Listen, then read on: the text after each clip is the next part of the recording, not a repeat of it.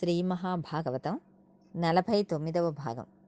చదువుతున్నది మాధురి కొంపెల్ల. గజేంద్ర మోక్షం సన్నివేశం చాలా ఆశ్చర్యకరమైన ఘట్టం. గజ అంటే అక్షరములను కొంచెం అటు ఇటు మారిస్తే జగా అవుతుంది. జా అంటే జాయతే గా అంటే గచ్చతే. జాయితే అంటే వెళ్ళిపోవడం గచ్చతే అంటే రావడం. వచ్చి వెళ్ళిపోయేది ఏది ఉన్నదో దానిని జగము అంటారు. శాశ్వతంగా ఉండిపోయేది ఏదీ ఉండదు. అలా ఏదైనా ఉండిపోయేది ఉన్నట్లయితే దానిని ఈశ్వరుడు అని పిలుస్తాం. ఈ జగము కథ ఇప్పుడు గజముగా చెప్పాలి. అదే గజేంద్ర మోక్షంలో ఉన్న రహస్యం. గజముగా ఎందుకు చెప్పాలి అంటే ఈ ప్రపంచంలో ఏనుగు ఒక్కదానికి మాత్రమే ఒక బలహీనత ఉంది. భూమి నుండి చాలా తక్కువ ఎత్తు మాత్రమే ఎగరగలిగిన ప్రాణి ఏనుగు ఒక్కటే. ఏనుగు పైకి ఎగరలేకపోవడానికి దాని శరీర బరువే దానికి అడ్డు వస్తుంది. మనిషి ఈశ్వరుడి వైపుకి ఊర్ధ్వగతికి ఎందుకు నడవలేడు? అతని సంసారమే అతనికి బరువై ఉంటుంది. మగ్నత పెంచుకుంటున్న కొద్దీ సంసారం బరువైపోతూ ఉంటుంది. నిజమునకు అది ఏనుగు కథ లేక మన కథ? నిజంగా మీరు ఏనుగు కథగా విన్నా కూడా గజేంద్ర మోక్ష కథను వింటే విశేషమైన శుభ ఫలితం కలుగుతుందని ఆఖరున ఫలశ్రుతిలో చెప్తారు. నిత్యపారాయణం చేయవలసినది అని నిర్ణయింపబడిన కథే గజేంద్ర మోక్ష కథ. అలాంటి గజేంద్ర మోక్షం జీవితంలో ఒక్కసారి విన్నా చాలు. వారికి అపారమైన ఫలితం కలుగుతుంది. సాధారణంగా ఫలశ్రుతిని ఎవ్వరు గ్రంథమును రచించారో వారు చెబుతారు. గజేంద్ర మోక్ష సన్నివేశంలో సాక్షాత్తు శ్రీమన్నారాయణుడు ఫలశ్రుతిని చెప్పారు. ఈ గజేంద్ర మోక్ష కథా శ్రవణం ఒక పూజ కాదు ఒక కర్మ కాదు. పరీక్షిత్తుతో సుఖుడు ఏమన్నాడంటే ఒకనొక మన్వంతరంలో శ్రీహరి ఒక ఏనుగును ఒక మొసలి పట్టుకుంటే ఆ ఏనుగు ప్రార్థన చేస్తే ఆయన వైకుంఠం నుండి కదిలి వచ్చి రక్షించాడు అని తర్వాత అది చెప్పబోతున్నారు. అప్పుడు పరీక్షిత్తు స్వామి ఏమిటా కదా అంత విచిత్రంగా చెప్పారు అని అన్నాడు. అప్పుడు సుఖబ్రహ్మ పరీక్షిత్తు ఆర్తికి సంతోషించి గజేంద్రమోక్ష కథను చెప్పడం ప్రారంభించారు. ఒకనొకప్పుడు క్షీరసాగరం ఉన్నది. అందు త్రికూటాచలం అనే పెద్ద పర్వతం ఉంది. ఆ పర్వతమును మూడు శిఖరములు ఉన్నాయి. ఒక శిఖరం బంగారంతోనూ మరొక శిఖరం వెండితోనూ మూడవది ఇనుముతోనూ చేయబడ్డాయి. అందు ఎన్నో రకముల వృక్షములు తీగలు పెరుగుతూ ఉండేవి. ఈ పరిసరములలో ఎన్నో రకములైన జంతువులు ఉండేవి. ఏనుగులు పెద్ద పెద్ద మందలుగా వెళ్ళిపోతూ ఉండేవి. ఆ ఏనుగులు బయటకు వస్తే అరణ్యంలో ఒక్క పుల్లి మిగల్దట. చామరీ మృగములు ఏనుగుల గుంపు చుట్టూ నిలబడి వాటి తోకల తోకలనే చామరములతో ఏనుగులకి విసిరేవి. ఆ ఏనుగులు ఎంత గొప్ప సేవలు అందుకున్నాయో చూడండి. అటువంటి ఏనుగులకు అధినాయకుడు ఒక ఆయన ఉండేవాడు. నాయకత్వం వహించే ఏనుగు కొన్ని ఏనుగులతో కలిసి దారి తప్పాడు. ఆ ఏనుగు ఆ మందకు రాజు. దానికి గల భార్యల సంఖ్య పది లక్షల కోట్లు. జీవుడు ఒక్కడే కానీ ఎన్ని శరీరములో ఈ పరివారంతో తిరుగుతున్నాడు. సంసారంలోకి ఎందుకు వచ్చాడో మరిచిపోయాడు. చాలా దూరం తిరిగాడు. నీటి కోసం చాలా చోట్ల వెతికాడు. చిట్ట చివరకు ఒక సరోవరం కనపడింది. అద్భుతమైన సరోవరం. అదే సంసారం. దీని ఒడ్డున ఉండి నీరు త్రాగాలి. ఎందుకు అక్కడికి వచ్చాడో గుర్తుపెట్టుకోవాలి కానీ ఈయన పొంగిపోయి అబ్బా ఈ సరోవరం ఎంత బాగుందో అనుకుని తన భార్యలతో ఆ నీళ్ళల్లోకి దిగాడు. మిగిలిన పరివారం అంతా నీళ్ళలోకి దిగింది.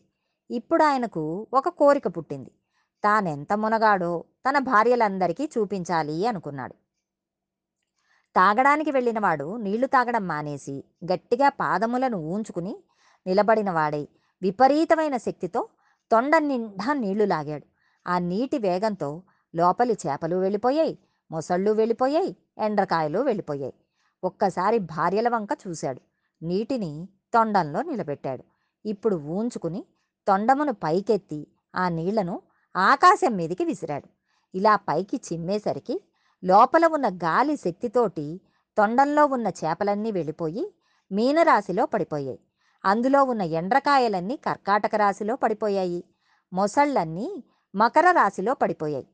అలా మూడు రాశులలో పడేట్లు కొట్టాడు. ఇది చూసి ఆకాశంలో తిరుగుతున్న దేవతలు ఆశ్చర్యపోయారు.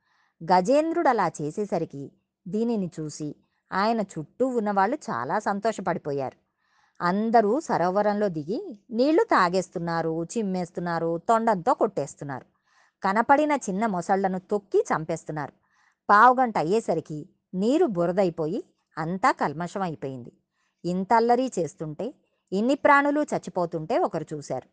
గ్రహణంలో సూర్యుడిని పట్టినట్లు ఆ నీటిలో ఉన్న పెద్ద మొసలి చూసింది. ఈ ఏనుగులు చాలా అల్లరి చేస్తున్నాయి. ఈ అల్లరికి ఈ నాయక ఏనుగే ప్రధాన కారణం. దీనిని పట్టుకోవాలి అనుకుని తల పైకెత్తి చూసింది. భుగభుగమనే చప్పుళ్ళతో పెద్ద పెద్ద బుడగలను పుట్టించి నీటిని చిమ్మి తోక కొట్టి దూరం నుంచి చూసి నీటిలో మునిగి ఏనుగు కాలు ఎక్కడ ఉంటుందో పట్టేసుకుంది. మొసలి నీటి అడుగు నుంచి పట్టుకోవడం అంటే సంసారం ఇంద్రియములు పట్టుకోవడం. ఒక లక్షణం. కాలం నడిచి వెళ్ళిపోతూ ఉంటుంది. కాలాంతర్గతంగా మృత్యువు వస్తుంది. కాబట్టి మృత్యువు కాలును పట్టింది. ఇహ కదలదు. పట్టు విడిపించుకుందామని చూస్తోంది. ఇప్పుడు మిగిలిన కోరికలన్నింటినీ పక్కన పెట్టేసినట్టయితే ఏనుగుకి ఉన్న కోరిక ఒక్కటే.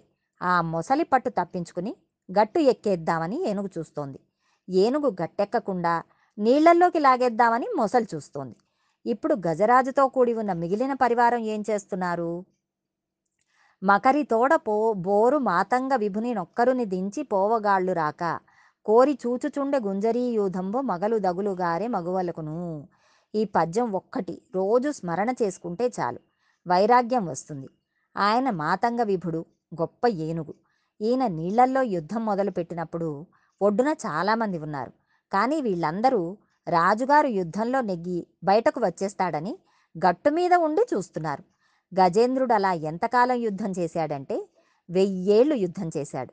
అలా పట్టుకున్న మొసలి పట్టు తప్పుకోలేక అప్పుడు ఏనుగు అనుకుంటోంది.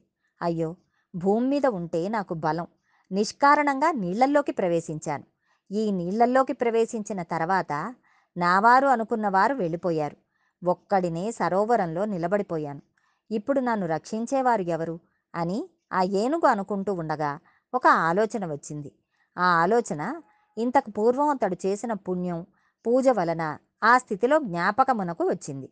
పూర్వ జన్మలలో చేసుకున్న పుణ్యముల వల్ల ఈనాడు స్మృతిలోకి వచ్చిన జ్ఞానం ఒకదాన్ని ఏనుగు ప్రకటన చేస్తోంది. ఎవ్వనిచే జనించు జగమెవ్వని లోపల నుండు లీనమై ఎవ్వని ఎందుడిందు పరమేశ్వరుండెవ్వండు మూలకారణం బెవ్వండు అనాది మధ్యలయుండెవ్వండు సర్వము దానైన వాడెవ్వడు వాని నాత్మభవునీశ్వరునే శరణంబు వేడెదన్. ఎవరు సృష్టికర్తో ఎవరు స్థితికర్తో ఎవరు ప్రళయకర్తో లోకములన్నిటినీ ఎవరు సృష్టించారో ఎవరి ఎందు లోకములు ఉన్నాయో లోకములు ఎవరి ఎందు పెరుగుతున్నాయో లోకములు ఎవరి ఎందు లయమైపోతున్నాయో ఎవరు అంతటా నిండి నిబిడీకృతమై ఉన్నాడు ఎవరి మాయచేత ఇది జగత్తుగా కనపడుతున్నదో అటువంటి వాడు నన్ను రక్షించుగాక అని స్తోత్రం చేస్తోంది. ఏనుగు చేసిన ప్రార్థనకు ముప్పది మూడు కోట్ల దేవతలు లేచి నిలబడ్డారు. లోకంబులు లోకేశులు లోకస్తులున్ తెగినంతుదిన లోకంబగు పెంజీకటి కవ్వలనెవ్వడు ఏకాకృతిన్ వెలుంగునతనినే సేవింతున్. లోకములు దీనిని పరిపాలిస్తున్నామని అనుకుంటున్న రాజులు దేవతలు ఈ లోకంలో ఉన్నామని అనుకున్న వాళ్ళు ప్రళయం వచ్చి ఇవన్నీ ఒక్కటైపోయి నీరైపోయి ముద్దయిపోయి గాఢాంధకారం కమ్మేస్తే ఈ గాఢాంధకారమునకు అవతల తానొక్కడే. పరంజ్యోతి స్వరూపమై వెలిగిపోతున్నాడు. ఎటువంటి మహాపురుషుడైన వాడు తానొక్కడే ఉండి అనేకులుగా కనపడుతున్న వాడెవడో అలాంటి వాడిని ఎవరు స్థుతి చెయ్యలేరో ఆయన చేసే పనులను ఎవరు గుర్తుపట్టలేరో ఎవరు చెప్పలేదో అటువంటి వాడు నన్ను రక్షించుగాక. దేవతలు ఎవరి మటుకు వాళ్ళు ఏనుగు తమను ప్రార్థించడం లేదని కూర్చున్నారు. దేవతలు అలా కూర్చోవడంలో ఒక రహస్యం కూడా ఉంది. ఇప్పుడు ఏనుగు అడుగుతున్నది రక్షణ. మొసలిని చంపి రక్షించాలి. అంటే రక్షణ చేసేవాడు స్థితికారుడై ఉండాలి. స్థితికారుడు శ్రీ మహావిష్ణువు. కాబట్టి అందులో రక్షణ అంతర్లీనంగా ఉంది. కాబట్టి అందరు దేవతలు ఎవరి మానాన వాళ్ళు కూర్చున్నారు. ఏనుగు ఎంత స్తోత్రం చేసినా మరి భగవంతుడు ఎందుకు రాలేదు? ఏనుగు ఇన్నీ చెప్పి చివర ఒక మాట అంది కలడందురు దీనుల ఎడ కలడందురు పరమయోగి గణముల పాలం కలడందురన్ని దిశలను కలడు కలండనేడి వాడు కలడో లేడో. ఇంతా చెప్తోంది కానీ దానికో అనుమానం. నిజంగా దీనులైన వారు పిలిస్తే వస్తాడా? అంతటా ఉన్నాడు అని అంటారు. కానీ అలా ఉన్నాడని చెప్పబడుతున్నవాడు కలడు కలండనెడి వాడు కలడో లేడో అంది. ఆ ఏనుగుకి ఇంత అనుమానం ఉన్నప్పుడు తానెందుకు రావడం? అని పరమాత్మ ఊరుకున్నాడు. లా ఒక్కింతయు లేదు ధైర్యంబు విలోలం వయ్యె ప్రాణంబులున్ టావుల్ దప్పెన్. మూర్చవచ్చెన్ తనువుండస్సెన్. శ్రమం వయ్యడిన్ నీవె తప్ప నితఃపరం బెరుంగ. మన్నింపందగున్ దీనునిన్ రావే ఈశ్వర కావవే వరదర సంరక్షింపు భద్రాత్మక. నీవు తప్ప నాకిప్పుడు దిక్కులేదు నేను దీనుడిని. నా తప్పులన్నీ క్షమించు ఈశ్వర. వరములను ఇచ్చేవాడా? నీవు రావాలి. వచ్చి ఓ భద్రాత్మకుడా నన్ను రక్షించు అని పిలిచి స్పష్టమైన శరణాగతి చేసింది. ఏనుగు శ్రీమన్నారాయణుని ప్రార్థన చేస్తున్న సమయంలో పరమాత్మ తనను తాను మరిచిపోయి రావాలని ప్రార్థించింది. వైకుంఠం నుండి రావాలి. భగవద్ అనుగ్రహంతో మరికొంత భాగం రేపు తెలుసుకుందాం.